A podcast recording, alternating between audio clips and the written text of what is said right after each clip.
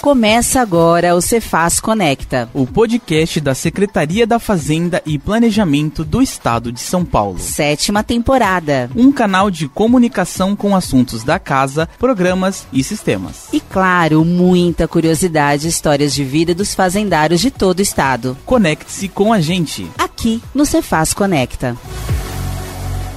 Olá, eu sou Ney Anderson Machado, da Ascom onde o planejamento estratégico da Cefaz quer chegar.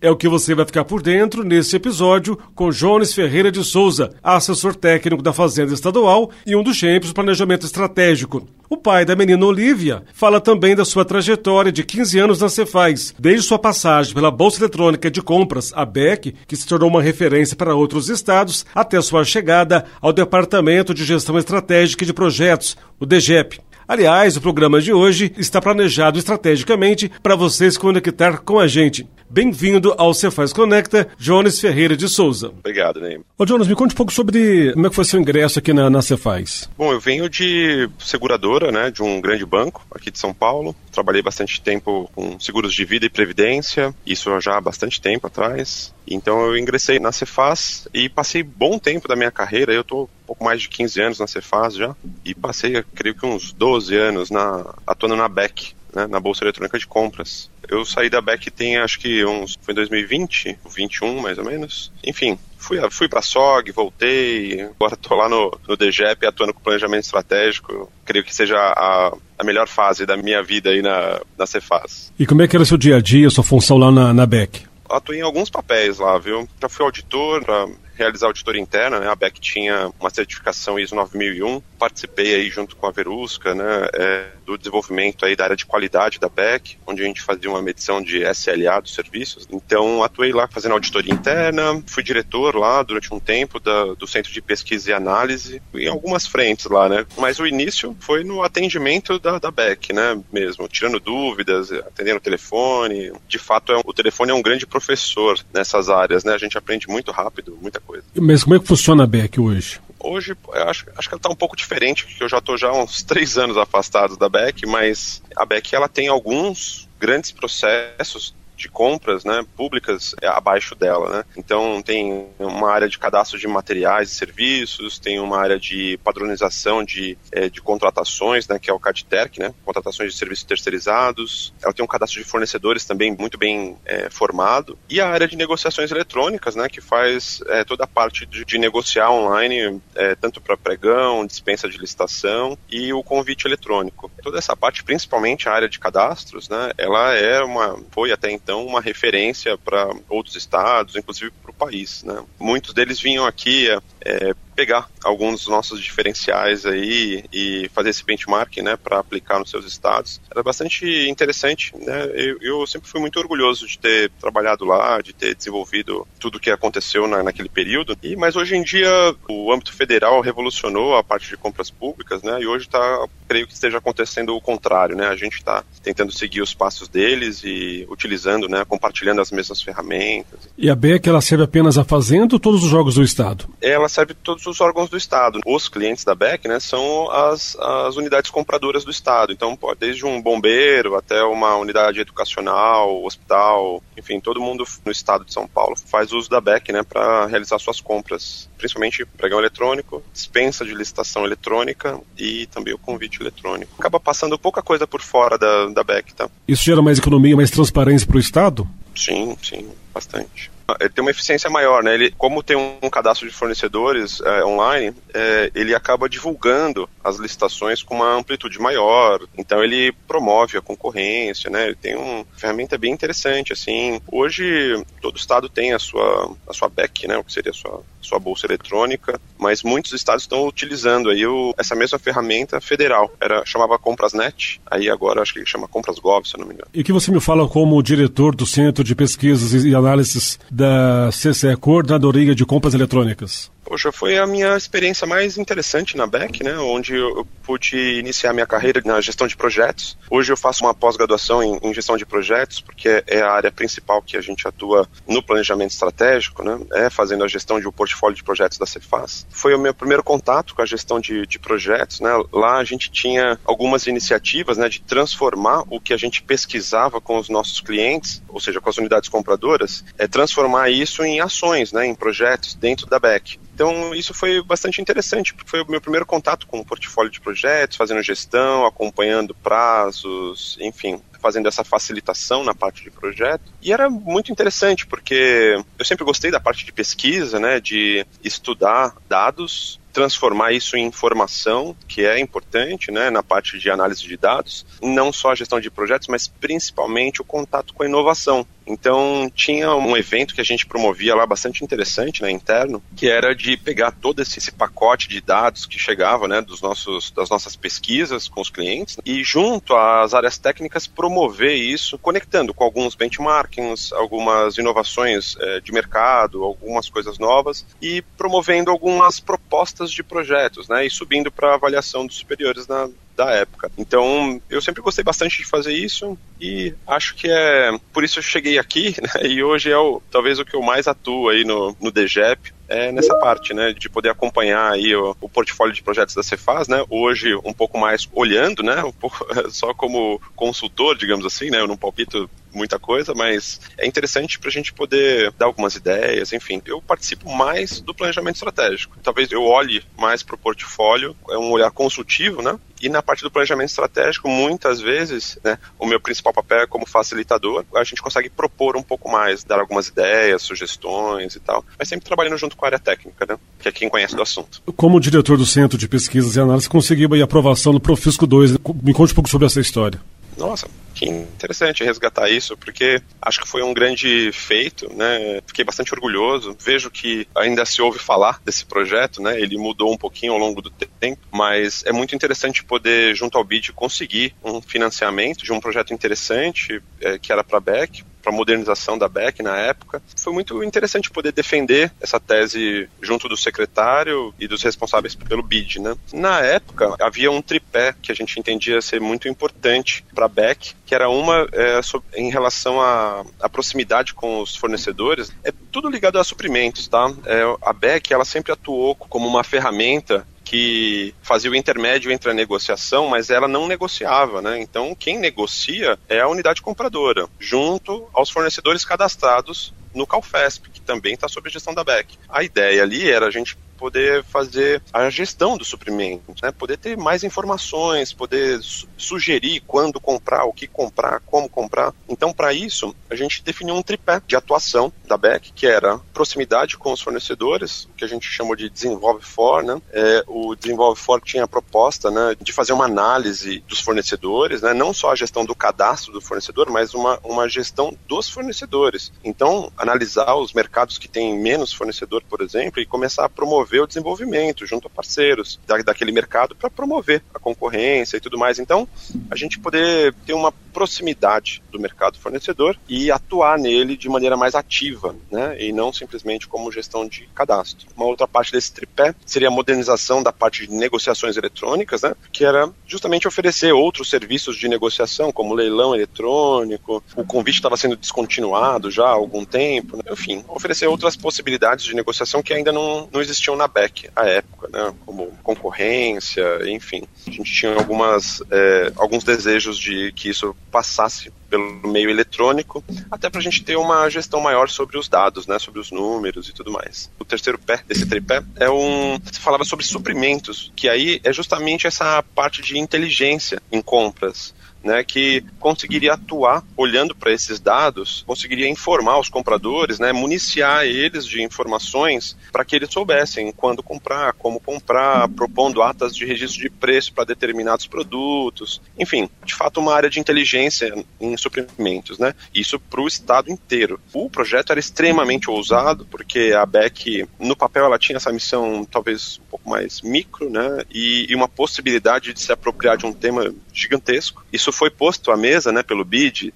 quando eu mencionei sobre centralizar compras, né, em algum momento, e eles não pegaram bem o fio da meada ali que a gente estava propondo, que era, eles questionaram a importância dessa cadeira, né? Assim, poxa, centralizar as compras em um local, o Estado, à época, se eu não me engano, é, comprava cerca de 7 bilhões por ano. E na BEC passava acho que um terço disso, alguma coisa assim. E aí eles falaram assim, poxa, é um número bastante relevante, né? Então, criar uma cadeira responsável por todo esse, esse valor, você não acha perigoso e tal? E aí eu expliquei para eles, falei, não, a, a intenção não é, é, centralizar as decisões, é centralizar as informações, fazer uma gestão da informação, para que a gente possa oferecer para os compradores a melhor forma de comprar, é, de como economizar, o melhor produto a ser adquirido, quando, evitar a repetição de processos de compra, né, onde ele pode pegar carona em alguma negociação que já foi feita. Enfim, era para atuar num modelo consultivo, né? É, centralizar as compras em São Paulo realmente ia ser um, um tiro no pé, mas centralizar a informação e a inteligência em compra seria muito importante, que é o que a gente chama de gestão de suprimentos e deixar a decisão ainda na mão das unidades, né, setoriais, mas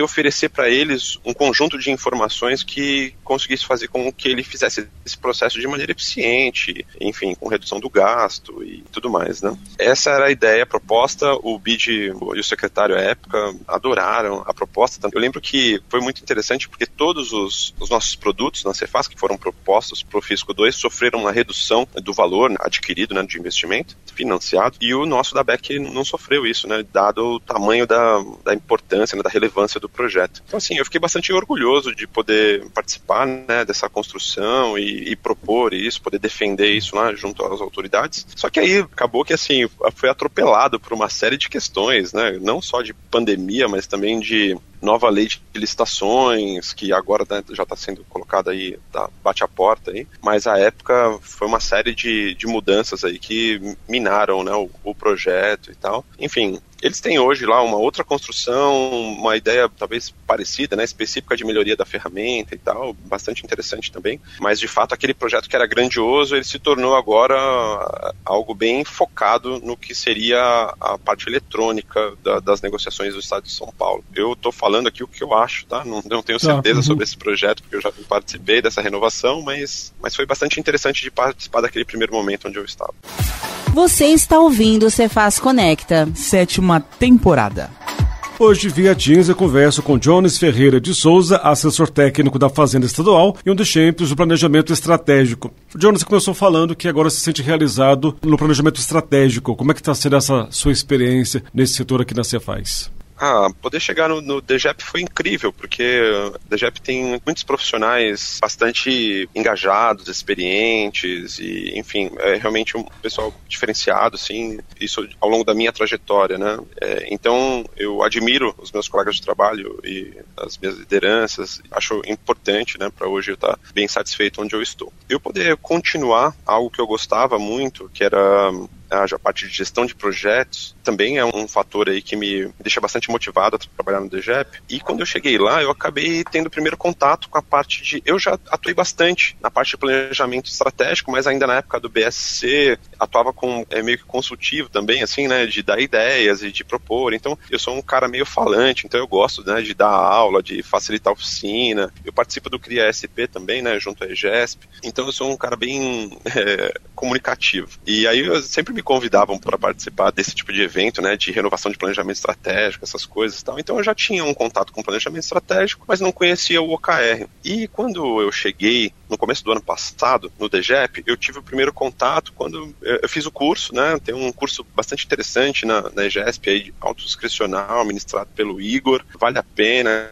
quem não fez ainda conhecer, é excelente o curso. E aí eu, eu fiquei maravilhado, porque de fato é, é uma é um método muito interessante de planejamento para que você é, consiga planejar o que eles chamam de longo prazo, né? Que para gente antigamente era, sei lá, quatro, de repente oito anos. Para eles é um ano, né? O OKR fala assim, não, a gente metas de longo prazo são para um ano. E aí a gente ainda vai fracionar isso em objetivos táticos. Tem os objetivos estratégicos de um ano e a gente ainda vai fracionar isso em objetivos táticos de três meses. Eu achei curiosíssimo, porque fica tudo muito cadenciado, é fácil de acompanhar, Você consegue já numa reunião projetar um resultado de um ano e fracionar o que deve ser feito para alcançar esse resultado. Então, assim, as reuniões que a gente chama de check-in, né, que é, seria uma avaliação do andamento, né, é, do que está sendo feito até ali, elas acontecem de 15 em 15 dias. Então, dentro de um ciclo tático de três meses, a gente consegue é, ganhos assim muito interessantes. Eu tenho visto isso acontecer em diversas áreas da Cefaz, né, tanto na STE quanto na, na SRE, na CTA, enfim, TRH, todos os lugares que eu, eu tenho visto assim muitas metas que inclusive não são batidas, elas apresentam ganhos incríveis para a dinâmica de, dos processos da Cefaz e poder assistir isso é muito muito interessante. Não só assistir, mas participar, né? Já que eu falo pra caramba. Estou muito feliz. Você tá ligado a algum OKR específico ou trabalha com, no geral aí do, do planejamento mesmo? O ano passado eu atuei com o objetivo estratégico ligado à parte de pessoas, né? Que é o, o objetivo de despertar o propósito dos servidores e tal. Eu acabei dividindo esse, essa liderança com a Bruna, né, que trabalha com a gente lá. Na virada do ciclo tático, eu fui líder do, até o ano passado, e aí na virada para esse ano aqui, a gente combinou, a Bruna ficar com a liderança, né, é, já que esse ano a gente tem uma missão aí super importante aí de renovação de todo o planejamento estratégico da Cefaz. A gente está planejando fazer um workshop para esse novo secretário e a equipe dele, né, e as lideranças da Cefaz de maneira geral, apresentarem as suas diretrizes para os próximos anos e a gente poder renovar os objetivos estratégicos que ainda vinham de todo um planejamento que foi pautado em BSC, que é um, um outro método. Então, em agosto agora, nos dias 9 e 16, vai acontecer um workshop, né, onde as lideranças vão trazer as suas diretrizes estratégicas para o planejamento da Cefaz e aí em seguida a gente tem insumo para poder atuar junto às áreas técnicas de maneira tática, como viabilizar, como realizar é, isso que foi proposto, essas diretrizes. E, e, é nessa fase onde a gente começa a corrigir algumas coisas, né? Você vai pondo em prática e aí você vai vendo, poxa, seria melhor se essa diretriz aqui que foi colocada, né, como importante, aí é, é onde o, o bottom-up atua dizendo, assim, ó, eu sei que isso aqui é importante para você, mas eu tenho algo melhor, o que, que você acha? E aí a, as lideranças acabam muitas vezes comprando algumas ideias novas que estão vindo da área técnica, enfim, a gente faz esse, esse meio de campo aí, né? Então, acabei é, dividindo, né, no primeiro momento, a liderança do objetivo estratégico de despertar o propósito com a Bruna, mas aí depois a gente combinou que ela, ela tem tocado brilhantemente esse, esse objetivo, é, nesse ano, conseguindo ótimos resultados, inclusive, e aí ela ficou nisso porque eu estaria atuando mais na preparação e no desenvolvimento desse evento que acontece agora e provavelmente na continuidade é, é bem provável que eu pegue um novo objetivo aí desses que sur podem surgir agora, né? Que uhum. vão surgir. É bem provável que eu pegue a liderança de algum deles para atuar. Lembrando que este bate-papo com Jones foi gravado antes de agosto, portanto, o workshop do planejamento estratégico já aconteceu e com sucesso. Jones, para encerrar esse assunto sobre planejamento estratégico, onde é que vocês querem chegar? Nós, enquanto CPEP, ou nós, enquanto planejamento estratégico? Planejamento, com planejamento. Com planejamento estratégico? Com os OKRs da vida. ah, legal. Onde a gente quer chegar? Poxa, pergunta muito boa. Bom, a gente entende que assim as lideranças têm né, a sua visão é, macro do que está acontecendo né, na Cefaz e no mundo e a gente entende que assim eles são a mente brilhante né, por trás desses temas. Então o que a gente espera realizar com o planejamento estratégico é conseguir colocar em prática todas essas ideias que a gente for descobrindo ao longo dessa jornada, a gente quer colocar em prática de maneira rápida e eficiente. A ideia é essa. E quem é o Jones fora da fazenda, fora do planejamento estratégico? Ah, legal. O Jones é, é, um cara simples, né? Não vou falar na terceira pessoa igual o Pelé, vou, vou tentar ser um pouco diferente aí. Cara, eu, eu, me acho um cara bastante simples, assim, tenho paixões bastante simples, assim. Tenho uma filha de seis anos chamada Olivia, é minha paixão aí. Sua razão de viver, né? Ah, é, queria fugir um pouco disso, mas eu não sabia muito bem o que eu queria ser da vida até ser pai. Aí eu descobri que era isso. Ser pai é ser tudo. Muito, muito bom, assim. É. Mas, assim, pessoalmente eu gosto muito de, de praticar alguns esportes, assim, ao ar livre, né? É, os esportes coletivos eu me aposentei para não me machucar mais. adorava jogar futebol. Agora, bem de brincadeira, assim, bem de vez em quando. Se machucou? Algumas vezes, né? É, mas assim, antes que acontecesse algo grave, Isso. eu resolvi é, pendurar a chuteira, né? Aí sim eu fiz igual o Pelé, né? Eu me aposentei no auge. bom, bom. É, brasileiro também. Gosto do surf, gosto de pedalar. Eu acho bacana assim, a gente poder estar em contato com, com a natureza, assim, né? Então, sempre que dá, eu procuro ou praia, ou uma trilha legal para fazer, assim. Então tenho esse, isso como uma atividade física, né? E procuro manter uma rotina nisso, né?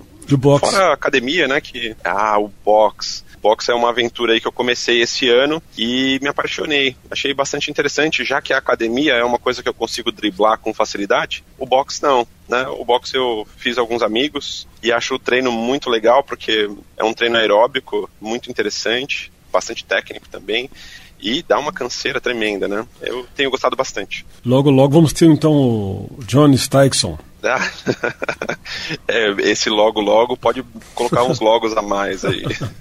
Colocou aqui no roteiro um esporte que eu não vi ainda, stand-up, stand-up e paddle, paddle, como chama isso? É stand-up paddle.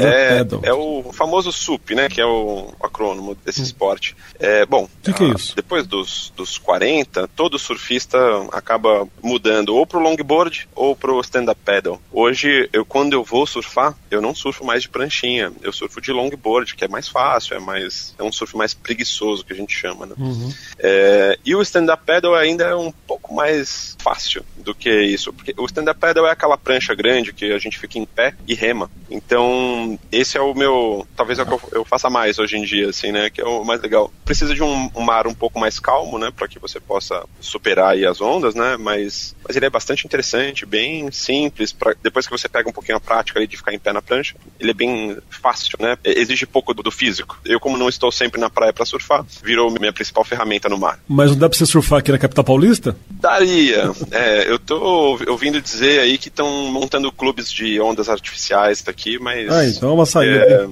É, é, eu espero poder participar desse, desse, clubinho aí, que deve ser bem legal.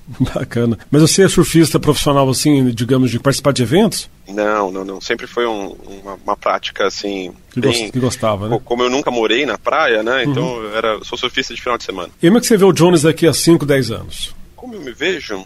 Poxa, eu me vejo mais como mais experiente na minha área, né? Um, um pouco mais graduado, talvez. É, não sei se é bem essa palavra aí, mas eu, eu, tenho uma ideia de explorar um pouco mais a minha, esse meu jeito falante, né? Talvez eu acabe indo para dar aula, alguma coisa assim, né? Eu sempre tive a ideia de ter um negócio próprio. Mas aí é, é, algo paralelo à fazenda, assim. Como eu não amadureci muito bem essa ideia ainda, ela está sendo despriorizada nesse momento. Pois é. Daqui a 10 anos, a Olivia vai ter 16. Você vai ser um pai ciumento? Nunca me vi dessa forma sabe? Eu procuro não, não pensar muito nisso. Eu acho que tá cedo, né? eu sempre tive a ideia de que as pessoas. Não por isso, porque essa, essa pergunta, na verdade, é bem comum, né? Desde que ela nasceu, eu falo, nossa, é. menina, poxa, você vai ser ciumento, você vai ser não sei o que lá, né?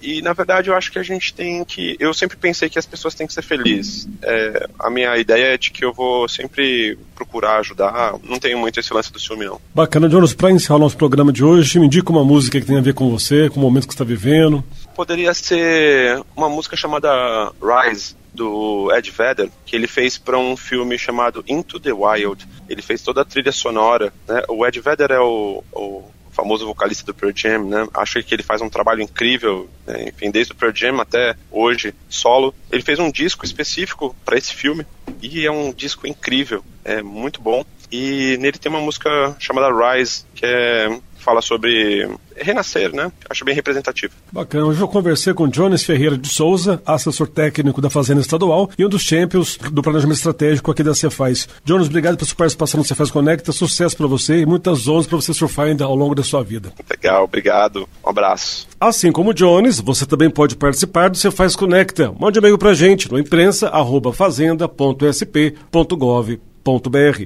Até o próximo episódio.